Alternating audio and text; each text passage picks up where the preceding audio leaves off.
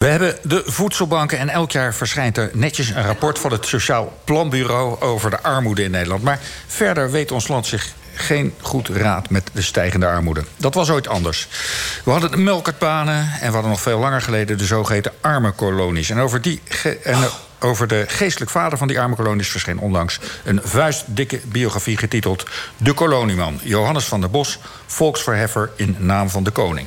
Ja, en de schrijfster van de biografie, Angeli Sent, zit hier. Angeli, welkom. Dank je. Uh, eerst maar even dit, Angeli. Als je moet uitleggen aan een redelijk ontwikkeld, maar toch niet super ontwikkeld publiek uh, wie Johannes van der Bos was. Uh, dat geldt natuurlijk niet voor hier, maar wel voor uh, thuis. Um, dan begin je denk ik altijd met het pauperparadijs, of niet? Van Susanna Jansen, uh, ja, heet het boek? Natuurlijk Veenhuizen. Een prachtig boek. Uh, mooi muziekspektakel wat eruit voortgekomen is. Gebaseerd op dat boek.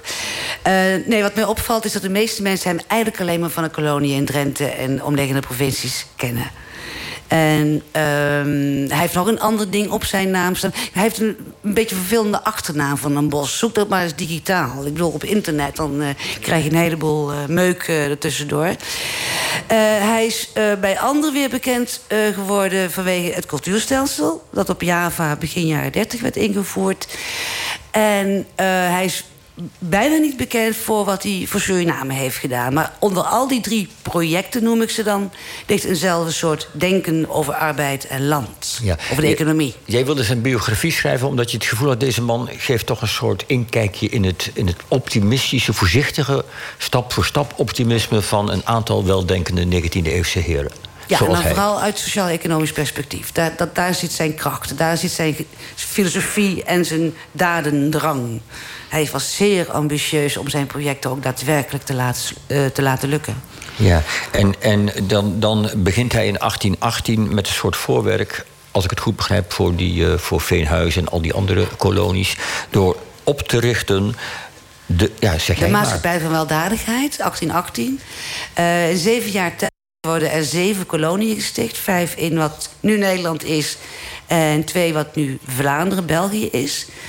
Um, dat is dus veel, dat is snel. Uh, hij weet in een jaar tijd, anderhalf jaar tijd... 22.000 mensen te bewegen om lid te worden van de maatschappij. De een van de afdelingen uh, verspreid over het land. Maar dat doen ook bijvoorbeeld ook uh, Leidse studenten mee. Die hebben een eigen comité.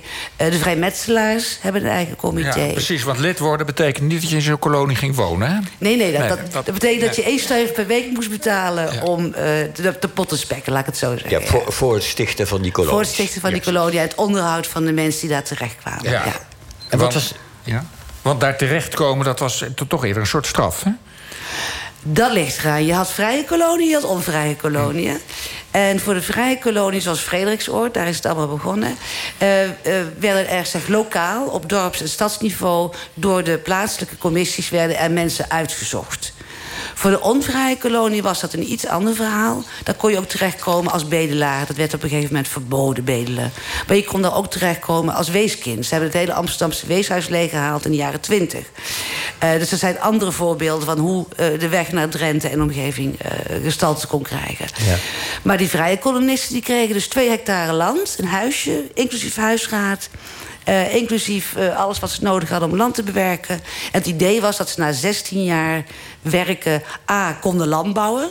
En B, dat ze hun schuld hadden afbetaald aan de maatschappij van weldadigheid. En konden uitzwermen als goede burgers met een goede extra ja. opvoeding. Ze mochten dat land en het huisje niet houden? Nee, dat is een van de kritiekpunten ook. Daar hadden ze waarschijnlijk wel moeten toelaten. Dan was het misschien iets beter afgelopen dan er nu afgelopen hey, en Ancelie, waarom ging die over zee? Want ik hoor net die link met Suriname. Waarom ging die over zee? Hij had een, uh, uh, een denkbeeld dat hij het Nederlandse imperium... na 1815 is Nederland... Uh, moet zich opnieuw uitvinden. Teruggevallen uh, op zichzelf en de overgebleven gebiedsdelen. En hij is van begin af aan, denkt hij, imperiaal. Dus als je het heeft over de mens verheffen... Uh, mensen faciliteren om te kunnen arbeiden... geldt dat voor Nederland, geldt dat voor Suriname... en geldt dat voor de Indonesische archipel. Ja, maar jij noemde net even het cultuurstelsel. Dat, is ja. toch ook, dat heb ik toch ook altijd gedacht. Dat was toch ook een soort uh, verkapte vorm van slavernij. Een was het. Ja. Nee, maar goed. Dus dit, dit is een man met een plan en met een ideaal. En wij zouden zo'n man nu vanuit ons oogpunt nu zeggen... wat een gruwelijke paternalistische eh, heerschap. Daar werd toen natuurlijk anders naar gekeken. En hij keek er zelf ongetwijfeld ook anders naar. Eh, kun je ons uitleggen wat dan de gedachte was van zo'n man en van, van, van mensen als hij. Die, geloofden allemaal echt dat dit ging werken, want anders begin je hier niet aan. Hè, 20.000 mensen die een stuiver per week, dat toen best een hoop geld was, zeker voor Leidse studenten. Eh, dat, ze moeten erin geloofd hebben. Da- daar begrijpen wij met terugwerkende kracht niets van. Hij Leg was- het ons eens uit. Ja, hij was overtuigd van zichzelf. Hij- sowieso, hij is geboren in 1780. Dus hij is opgegroeid in de, tijdens de patriottentijd en Bataafse revolutie. Hij heeft een heleboel elementen van het verlichtingsdenken meegekregen. Maakbaarheid van de mens, maakbaarheid van de natuur. En dat ook vrij letterlijk opgevat. Dus die natuur, dat, hè, die woeste gronden moesten bebouwd worden... en die arbeiders die erop gezet werden... die moesten leren om eh, naar een westers arbeidsethos eh, Ja, een soort aan te eh, leren opgevoed worden. opgevoed worden. Maar het idee was dat eh, dit soort projecten een soort economisch vliegwiel zouden worden voor de economische groei eh, eh, de, de- de tijd daarna. En dat al die arbeiders die even gedwongen te werk gesteld werden, min of meer, dat die s- straks allemaal blij en, en vrij en hun, eh, eh, hun kinderen eh, lekker sparen, hard werken van eh, s ochtends vroeg tot s avonds laat, eh, loon krijgen, sparen en consumeren. Ja. Maar in Suriname was in die tijd nog slavernij. Wat vond Ja. deze idealist daarvan? Deze idealist vond dat, en dat was een vrij economisch ingegeven eh, motief... vond dat alleen vrije mensen eh, de prikkels konden krijgen om eh, hard te werken. Dus hij was er tegen. Hij wilde slavernij afschaffen. Dat is niet gebeurd in 1828. Hij heeft in 1828 wel, dat, dat was, da- daar wordt hij nog steeds eh, voor in Suriname herinnerd. Heeft hij ervoor gezorgd dat slaven geen goederen meer waren, geen vee meer waren, maar dat ze als mensen erkend werden, juridisch als mensen. En ze mochten zelfs schoenen dragen. Dat mocht voor die tijd niet. Dus voor eh, mensen in Suriname is dat, he- heeft hij iets goeds gedaan. Er is het iets mindere schurk dan bijvoorbeeld in de Indonesische archipel. Ja, wat, wat ik interessant vind aan je boek is dat je, of je het nou hebt over eh, de zwarte slaven in eh, Suriname of de, de, de proleten, de paupers uit de binnensteden van Leiden en Amsterdam, die naar een stuk ellende in Drenthe worden getransporteerd. In, in al die gevallen heeft een man een soort gevoel van: je moet mensen een beetje helpen Ja. aan hun vrijheid te wennen. Dat kunnen ze niet zelf. Ze moeten een beetje aan de leiband lopen. Eigenlijk is het een man die zegt: verheffing en paternalisme is niet alleen maar een vies woord. Eh, hoe kijk jij daar daarnaar? Is dat iets waar we nu ook weer eens opnieuw naar zouden moeten kijken? Zijn er mensen in Nederland die wel een beetje paternalisme en verheffing kunnen gebruiken? Daar ga ik me niet over uitlaten. Nou, doe ze gooi. Maar ik denk wel dat hij zijn hart op de goede plek had. Het was echt het ideaal van hem dat dat eh, ook daadwerkelijk zou lukken. Alleen, eh, daar is hij ontzettend naïef in, vind ik. eh, die weerbarstige praktijk, die had hij toch minder weerbarstig gedacht. Bedoel, sommige mensen wilden niet werken. De Javanen wilden geen koffie telen.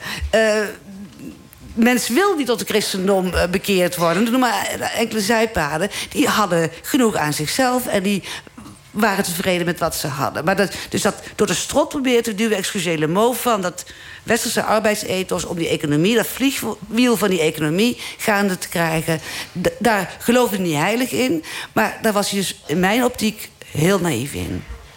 Ja, je, je schrijft in, eh, of je schrijft het ook in je boek, geloof ik, maar vooral ook in eh, het begeleidend eh stencil, wilde ik zeggen, maar dat heet anders, van de uitgeverij. We moeten nadenken over deze man. Was hij nou een utopisch socialist? eh, een voorloper van de moderne verzorgingsstaat? Of was hij een schurk? Eh, we, je moet, we moeten heel kort antwoorden, want eh, we hebben nog 30 seconden. Sorry. eh, hij was het allemaal. Hij was goed zo. Heel goed.